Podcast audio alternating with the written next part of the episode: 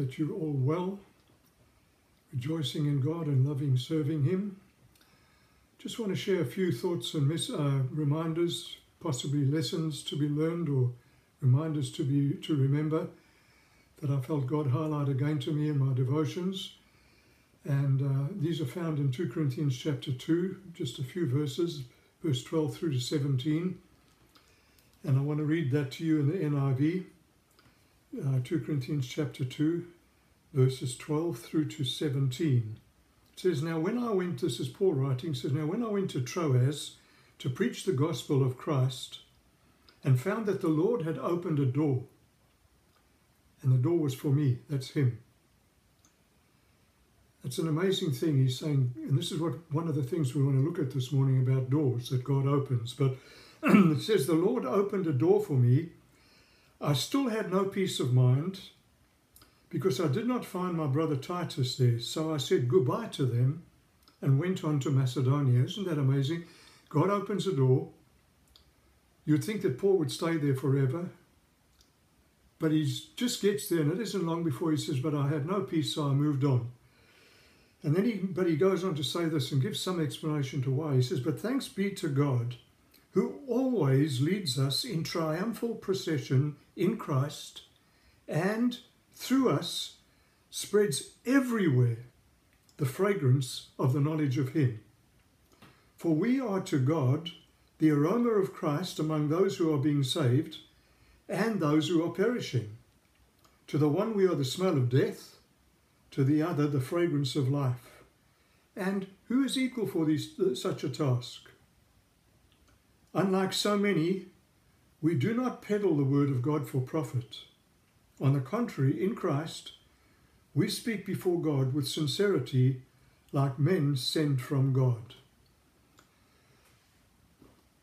First of all, I just want to touch this and then move on to what I really want to speak about. But I want you to understand that God and His Word have no restrictions, no limitations.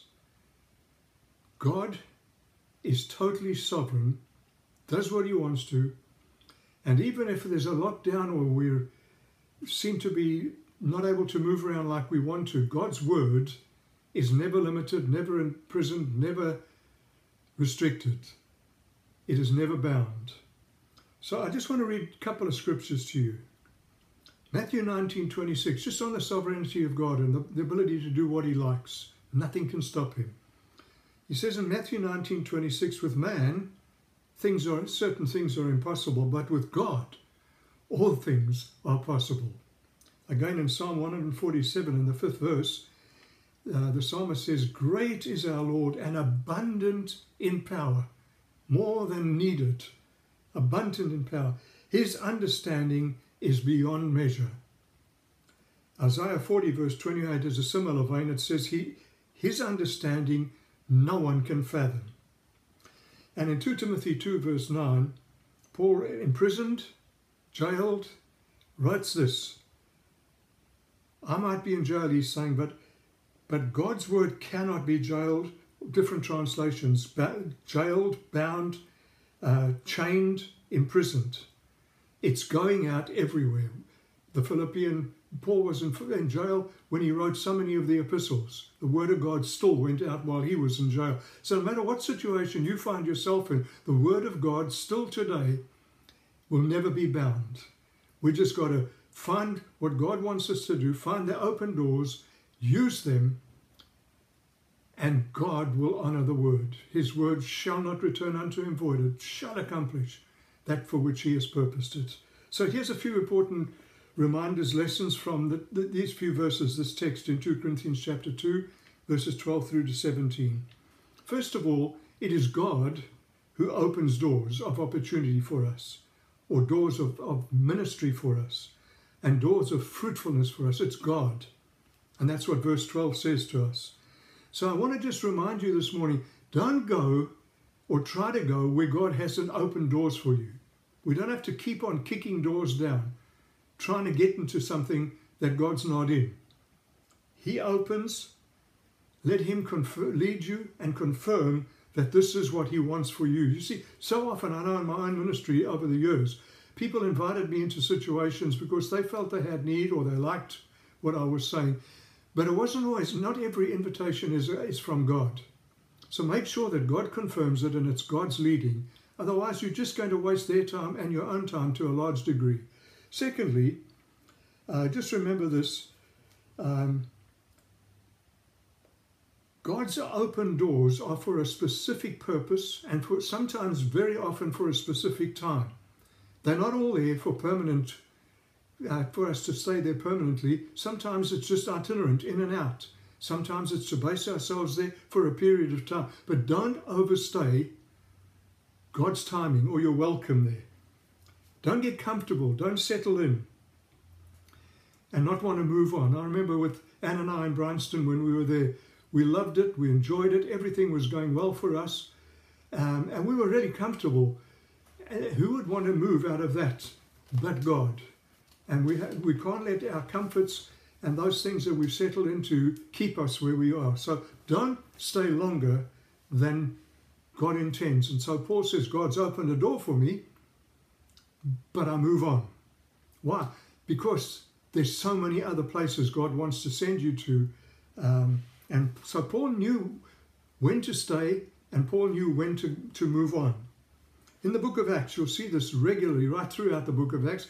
But take that 14th chapter, you see there that he traveled from place to place and then he stayed in Antioch for a period of time. He knew how to follow God, not to overstay his welcome and not to cut short what God wanted him to do. Even Jesus moved from place to place. Even when they said to him, Will he stay? He said, No, I've got other places I've got to go to. People needed him, they wanted him, but he had to move on. Bear that in mind. God may have you in a place now, and through this, even this lockdown or whatever's going on around the world in this pandemic, God's getting our attention, and sometimes it's to change the, the direction we're going in or the ministry, whatever we're involved in, to make us more fruitful and blessed. So please hear God and hear what I'm trying to say here. It's something like uh, we find out in, in Numbers chapter 9 with the pillar of cloud by, by day and the pillar of fire by night.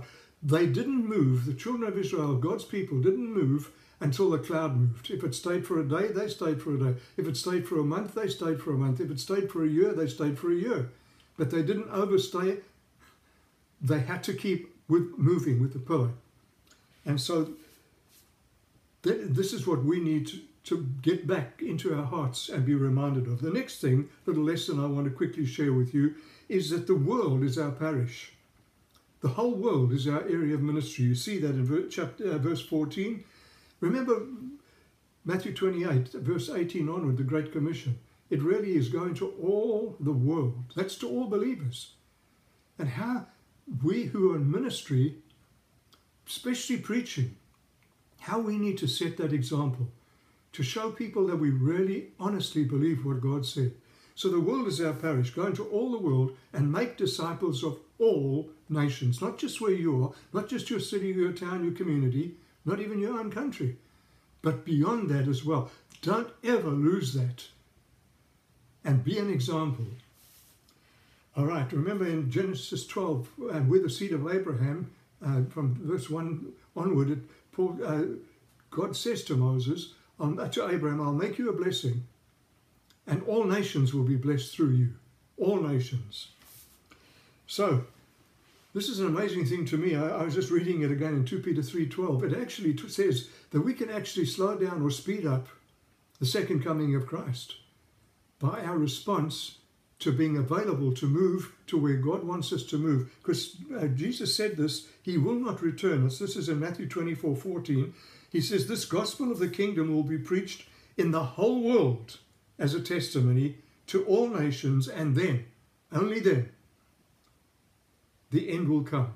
So we can speed up or we can slow down. If we're not going to do what God wants us to do, if we're going to just stick where we are because we're comfortable, it's nice there, cozy, we're enjoying it, and we're not willing to move on when God tells us to move on, we can actually impede the second coming of Christ. The next little lesson quickly is that we're to bring the knowledge of Christ to them. Not our favourite texts, not our favourite subjects, not our motivational messages. We need to bring the knowledge of Christ. That is all that He is, all that He has done, all that He's doing, all that He is going to do into the future, all about Him, His attributes and His actions, His promises and His commands.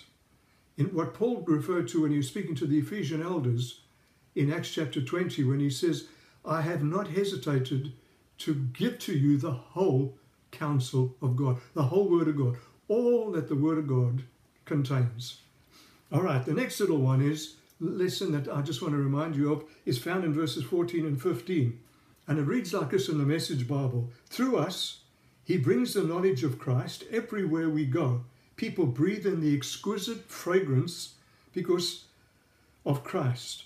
And we give off a sweet sense, scent rising to God, recognized by those on the way of salvation, an aroma redolent or smelling strongly with life. It's, you know, have you ever been out and you're not hungry, you're just going out for a walk and you smell a barbecue? Or you smell a stir fry? Or even a coffee? And it creates an appetite. And that's what Paul is saying. We are to exude Christ. We're to create an appetite. Paul actually says that he even wants the Jews to become jealous when they see the Gentiles coming to Christ. That's what God wants us to do, to exude Christ. Um, and I believe, you know, when I, I, read the book of Acts and it's chapter 4, verse 13, it says that these people who were persecuting them said they took notice that, that you could not help but see they'd been with Christ. You see, we exude Christ when we spend time with Him. We have to give Him time. And uh, to some degree, when we give God time, our faces almost shine with the glory of God, like it did with Moses when he came down from the mount. Quickly moving on. This is so important for us to remember because we could just think we'll never be able to do this. But it's all, all of this is beyond human ability or ingenuity, as the 16th. He says, nobody's competent for this. Nobody's able to do this. See, we need God. We need God to provide, to give us all the skills, all the abilities, all the enabling, all the, the workers. We need God. We need to look to Him, remembering, as 2 Corinthians chapter 3, verses 4 through to 6 tells us, that nobody is competent for this, but God has made us competent ministers of the gospel. It's God, of the new covenant, not of the letter, but of the Spirit. For the letter kills and the Spirit gives life. We need the Spirit of God working in and, in and through our lives all the time. In other words, it's His anointing. As Jesus said in Luke chapter 4, I think it's verses 18 to 19, that the Spirit of the Lord is now upon me, for He has anointed me. And then He tells us to bring good news, to bring release, freedom. You see, the, the anointing breaks the yoke. and if we don't have the anointing, we can say all these things, we can take the Bible and preach it, but it's the anointing that breaks the yoke. That's when we see people set free, when, when God's involved. And so he promises he will do that. And I'm going to close with this because I, I, I want to take a, a, second session. I see I've taken about 12, 13 minutes up till now already. But God promises to do this. And I'll just give you a few promises again. In Isaiah 48, verse 15, I'll read it out of the New International. He says, I've spoken to you, I've called you, I will bring you along, you will succeed in your message or in your mission.